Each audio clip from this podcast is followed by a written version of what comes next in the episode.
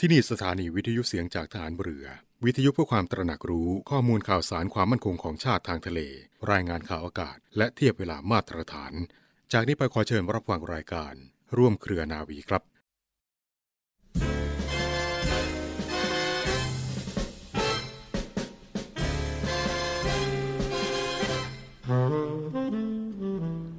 ความสุขความเจริญที่แท้จริงอันสมควรหวังนั้น เกิดขึ้นได้จากการกระทำและความประพฤติที่เป็นธรรม มีลักษณะสร้างสรรค์ คืออำนวยผลที่เป็นประโยชน์ ทั้งแก่ตัว แก่ผู้อื่น ตลอดถึงประเทศชาติโดยรวมด้วย พระบรมราชวาทของพระบาทสมเด็จพระบรมชนกาธิเบศรมหาภูมิพล อดุลยเดชมหาราช บรมนาถบพิตร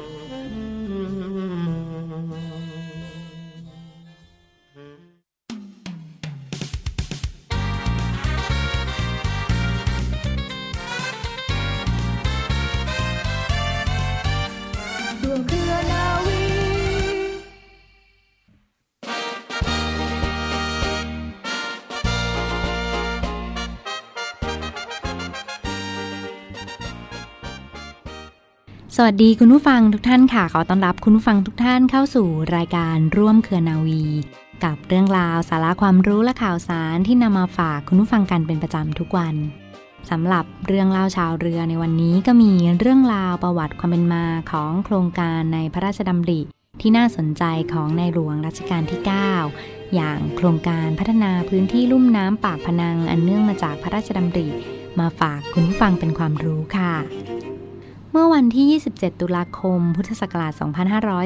2543 พระบาทสมเด็จพระบรมชนากาธิเบศรมหาภูมิพล อดุลยเดชมหาราช บรมนาถบพิตรได้พระราชทานพระราชดำริ แก่เลขาธิการมูลนิธิชัยพัฒนา เลขาธิการกปร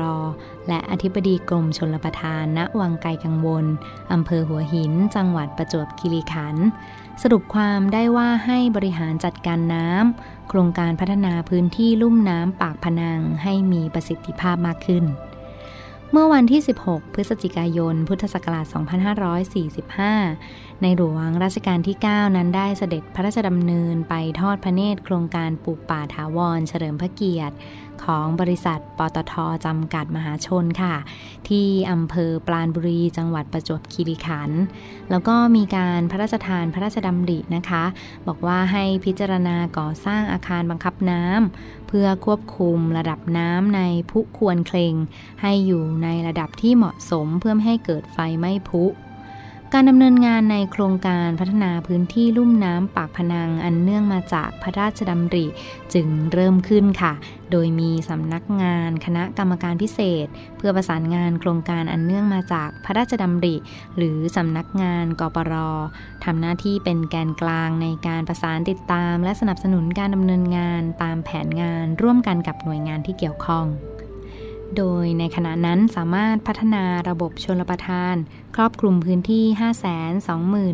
521,000 ไร่ แบ่งเขตเป็นเขตน้ำจืดแล้วก็น้ำเค็ม โดยคันแบ่งเขตระยะทาง 91.50 กิโลเมตร บรรเทาน้ำท่วมแล้วก็ป้องกันน้ำเค็มนะคะ เก็บกักน้ำจืดเพื่อการเกษตร การอุปโภคบริโภคมีการเพาะเลี้ยงสัตว์น้ำ รวมทั้งพัฒนาส่งเสริมอาชีพประชาชน และติดตามสิ่งแวดล้อมในพื้นที่ควบคู่กันไปอย่างต่อเนื่องด้วยค่ะ ลุ่มน้ำปากพนังนั้นตั้งอยู่ทางตอนใต้ของจังหวัดนครศรีธรรมราชนะคะ คุณผู้ฟัง มีแหล่งต้นน้ำก็คือทิวเขานครศรีธรรมราช เกือบขนานกับชายฝั่งทะเลค่ะ โดยมีลักษณะภูมิประเทศ 3 แบบก็คือ ตอนบนของลุ่มน้ำจะเป็นที่ลาดชันมากตอนกลางจะเป็นที่ลุ่มต่ำท้องกระทะ มีสภาพเป็นป่าพุกว้างใหญ่ ส่วนตอนล่างจะเป็นที่ราบลุ่มต่ำสู่ชายฝั่งค่ะ มีแม่น้ำปากพนังเป็นแม่น้ำสายหลักยาวประมาณ 156 กิโลเมตร ไหลผ่านกลางพื้นที่ครอบคลุม พื้นที่ 10 อำเภอของจังหวัดนครศรีธรรมราช ได้แก่อำเภอปากพนังอำเภอชะอวด อำเภอร่อนพิบูรณ์อำเภอเชียนใหญ่ อำเภอหัวไซอำเภอจุฬาภรอำเภอเฉลิมพระเกียรติ อำเภอพระพรมอำเภอเมือง และอำเภอรานสกาค่ะ สองอำเภอของจังหวัดพัทลุงนะคะ ก็ได้แก่อำเภอควนขนุน และอำเภอป่าพยอม ส่วนหนึ่งอำเภอของจังหวัดสงขลาก็ได้แก่อำเภอระโนดค่ะ รวมทั้งหมด 76 ตำบล 599 หมู่บ้านในอดีตนะคะคุณผู้ฟังลุ่มน้ำปากพนังมีความอุดมสมบูรณ์แล้วก็มีความหลากหลายทางชีวภาพค่อนข้างสูงค่ะ ทุกระบบนิเวศจะถูกประสานเกี่ยวโยงต่อกันอย่างสมดุลด้วยนิเวศแหล่งน้ำ เป็นอู่ข้าวอู่น้ำที่สำคัญของภาคใต้ จากสภาพดินที่มีปัญหาแล้วก็จากการใช้ประโยชน์ที่ดินที่หลากหลายแบบรีดเค้นทำลายค่ะ เป็นผลให้นิเวศแหล่งน้ำเนี่ยขาดสมดุล แล้วก็เกิดปัญหาน้ำเค็มรุก จากการขาดแคลนน้ำจืดน้ำเปรี้ยว จากป่าพุแพร่กระจายค่ะทำให้น้ำเสียจากพื้นที่ทำนากุ้ง แปลงเกษตรกรรม และแหล่งชุมชนเนี่ยเกิดน้ำท่วมในระดับสูง แล้วก็ยาวนานได้ แล้วก็มีน้ำเสียด้วยนะคะ เนื่องจากว่าเป็นพื้นที่รวมน้ำหลากค่ะ มีสิ่งก่อสร้างกีดขวางทางน้ำแล้วก็มีช่องระบายน้ำที่ไม่เพียงพอ แนวพระราชดำริของพระบาทสมเด็จพระเจ้าอยู่หัวรัชกาลที่ 9 นะคะ ที่ท่านได้ทรงทราบถึงความเดือดร้อนของราษฎรในพื้นที่ค่ะ ก็ทรงมีพระราชดำริให้หน่วยงานที่เกี่ยวข้องเนี่ย เข้าช่วยเหลือราษฎรในพื้นที่อย่างต่อเนื่องยาวนานมาโดยลำดับถึง 13 ครั้งด้วยกันนะคะ โดยมีแนวทางที่สรุปได้ว่าทรงให้แก้ไขปัญหาในด้านของปริมาณและคุณภาพน้ำขจัดความขัดแย้ง โดยก่อสร้างประตูระบายน้ำอุทกวิพาทประสิทธิ์ค่ะ เป็นจุดเริ่มต้น จากนั้นก็ให้ก่อสร้างประตูระบายน้ำและระบบระบายน้ำ รวมไปถึงระบบเก็บกักน้ำและระบบส่งน้ำอื่นๆ เพิ่มเติม เพื่อให้มีความสมบูรณ์ตามศักยภาพของพื้นที่ด้วย มีการให้รักษาฟื้นฟูพัฒนาสิ่งแวดล้อมและพัฒนาอาชีพนะคะ ส่งเสริมรายได้ให้แก่ราษฎรในพื้นที่ควบคู่กันไปอย่างครบวงจรค่ะ เพื่อความกินดีอยู่ดีของราษฎรในพื้นที่ แล้วก็สามารถอาศัยอยู่ได้อย่างยั่งยืนบนรากฐานของทรัพยากรธรรมชาติและสิ่งแวดล้อมที่สมดุล ผลสำลิดนะคะจากการบริหารจัดการน้ำก็บังเกิดผลค่ะ ให้สามารถป้องกันการรุกตัวของน้ำเค็ม มีแหล่งน้ำจืดไว้ใช้เพื่อการอุปโภคบริโภคในการเกษตรกรรม รักษาสิ่งแวดล้อมได้เต็มที่นะคะ โดยประตูระบายน้ำนะคะ สามารถทำหน้าที่ได้อย่างสมบูรณ์ โดยเฉพาะในช่วงฤดูแล้งปี 2553 ค่ะ ระดับน้ำทะเลทางด้านท้ายน้ำสูงกว่าระดับน้ำจืด ด้านเหนือน้ำถึง 2 เมตรด้วยกัน แต่ก็ไม่ทำให้คุณภาพน้ำจืด ด้านเหนือน้ำนั้นเสียหายราษฎรนะคะยังสามารถใช้น้ำจากในระบบโครงข่ายคูคลอง ในพื้นที่บรรเทาความขาดแคลนน้ำยังผลให้ราษฎรในพื้นที่รุ่มน้ำปากพนังนั้นรอดพ้นวิกฤตรุนแรงไปได้ค่ะ คุณภาพน้ำส่วนใหญ่นะคะ อยู่ในเกณฑ์มาตรฐานด้วยค่ะ สามารถบรรเทาอุทกภัย ลดระดับและระยะเวลาน้ำท่วมในพื้นที่ลงได้เป็นอย่างมาก โดยสามารถระบายน้ำออกจากพื้นที่ได้วันละ 100 ล้านลูกบาศก์เมตร ระบายน้ำท่วมขังออกจากคลองสายหลักได้ภายใน 20 วัน ลดความเสียหายแก่พื้นที่การเกษตรและแหล่งชุมชนเมืองได้อย่างมีประสิทธิภาพ ผลสำลิดจากโครงการนะคะเห็นได้ชัดเจนจากการทำนาปลังค่ะเพิ่มจาก 52,000 ไร่เป็น 220,000 ไร่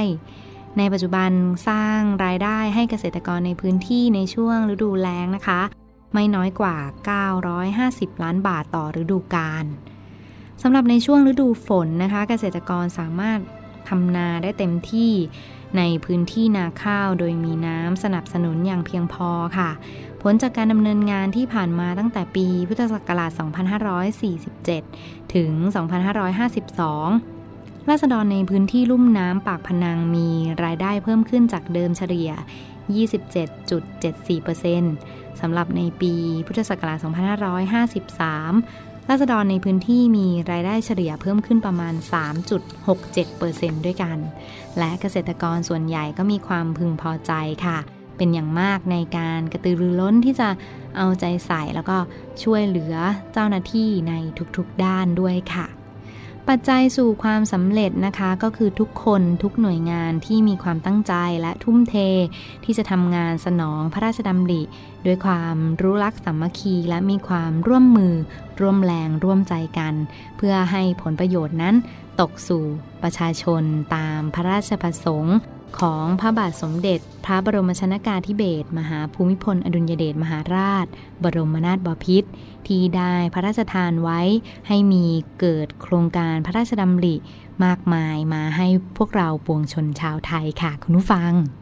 อง ดื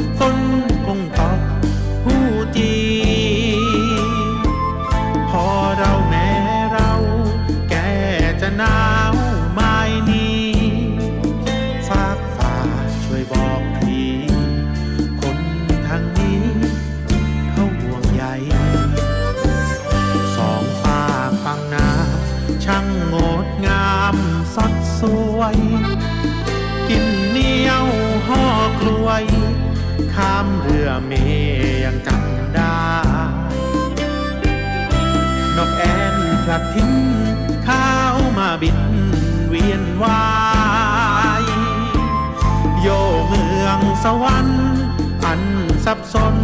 วุ่นวายได้ลดที่ไร เหมือนหอบใจไปฝากบ้า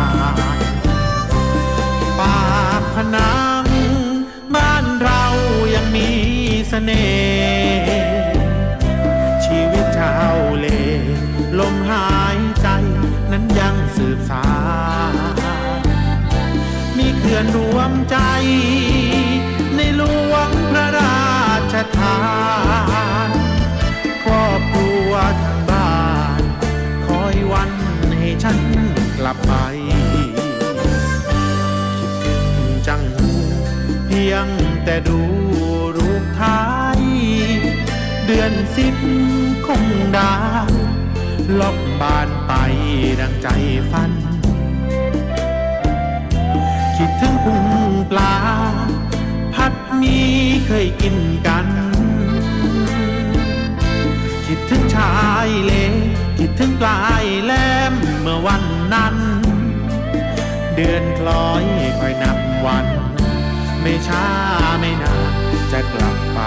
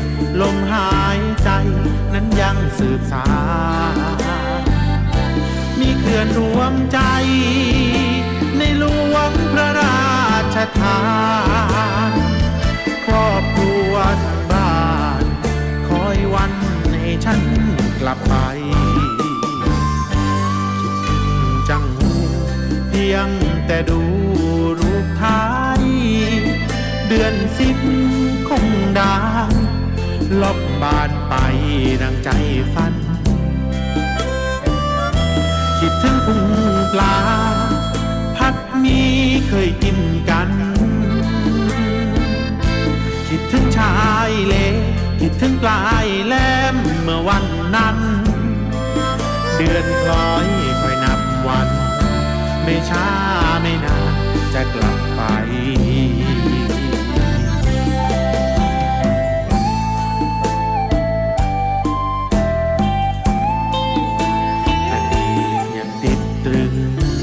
ก็เพราะคิดถึง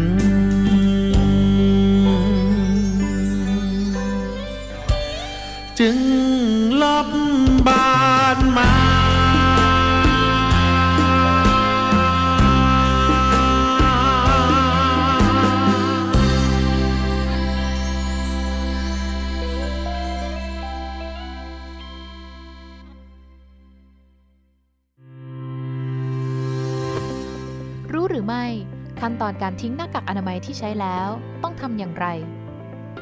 หลังจากที่เราสามารถจัดการหน้ากากอนามัยที่ใช้แล้วอย่างถูกวิธีแล้วนั้น สิ่งที่สำคัญไม่แพ้กัน คือการนำหน้ากากอนามัยไปทิ้งอย่างถูกต้อง เพื่อลดการแพร่กระจายของเชื้อ และลดความเสี่ยงของบุคคลอื่น ๆ ยกตัวอย่างเช่น พนักงานเก็บขยะ หรือคนเก็บของเก่า รวมถึงการรื้อทำลายเศษขยะของบรรดาสัตว์ทั้งหลาย เช่นหมา หรือแมว ซึ่งจะก่อให้เกิดการแพร่กระจายของเชื้อ รวมถึงเกิดสุขอนามัยที่ไม่พึงประสงค์ค่ะ โดยขั้นตอนในการนำขยะหน้ากากอนามัยไปทิ้ง ควรปฏิบัติดังนี้สำหรับบุคลากรทางการแพทย์ ผู้ป่วย และผู้ที่ใกล้ชิดกับผู้ป่วย ให้ถือว่าหน้ากากอนามัยใช้แล้วเป็นมูลฝอยติดเชื้อ ให้เก็บรวบรวมในภาชนะที่มีสีหรือสัญลักษณ์ที่แสดงถึงมูลฝอยติดเชื้อ มีการเก็บกัก รวบรวม และกำจัดทำลายอย่างถูกต้องสำหรับประชาชนทั่วไป ให้แยกทิ้งหน้ากากอนามัยจากขยะประเภทอื่น ๆ หรือทิ้งหน้าจุดทิ้ง และจุดรวบรวมเฉพาะสำหรับหน้ากากอนามัยที่ใช้แล้ว และห้ามเก็บกักหน้ากากอนามัยที่ใช้แล้วไว้ในที่พักอาศัยเกิน 7 วันสำหรับผู้แยกสังเกตอาการที่บ้าน ให้แยกทิ้งหน้ากากอนามัยที่ใช้แล้ว ใส่ถุงขยะสองชั้น มัดปากถุงให้แน่น และระบุข้อความว่า ถุงขยะสำหรับหน้ากากอนามัยที่ใช้แล้ว ไว้ที่ถุงให้ชัดเจน และแยกทิ้งหน้ากากอนามัยที่ใช้แล้วออกจากขยะประเภทอื่น ๆ หรือทิ้งณจุดทิ้ง และจุดรวบรวมเฉพาะสำหรับหน้ากากอนามัยที่ใช้แล้วสำหรับสำนักงานหรือสถานประกอบการ ให้แยกทิ้งหน้ากากอนามัยที่ใช้แล้ว ใส่ถุงขยะสองชั้น ราดด้วยน้ำยาฆ่าเชื้อหรือน้ำยาฟอกขาว มัดปากถุงให้แน่น ระบุข้อความว่า ถุงขยะสำหรับหน้ากากอนามัยที่ใช้แล้ว ไว้ที่ถุงให้ชัดเจน และแยกทิ้งหน้ากากอนามัยที่ใช้แล้วออกจากขยะประเภทอื่น ๆ หรือทิ้งณจุดทิ้ง และจุดรวบรวมเฉพาะสำหรับหน้ากากอนามัยที่ใช้แล้ว หากเราดูแลป้องกันตัวเองอย่างดีแล้ว ก็ต้องไม่ลืมที่จะป้องกันความเสี่ยงที่อาจจะเกิดขึ้นกับบุคคลอื่นด้วยเช่นกัน ถือเป็นการรับผิดชอบต่อสังคมที่มีความสำคัญอย่างมากค่ะ ขอให้ทุกท่านมีสุขภาพร่างกายที่แข็งแรง อย่าลืม สวมหน้ากากอนามัยตลอดเวลา เว้นระยะห่าง และล้างมือบ่อยๆ นะคะ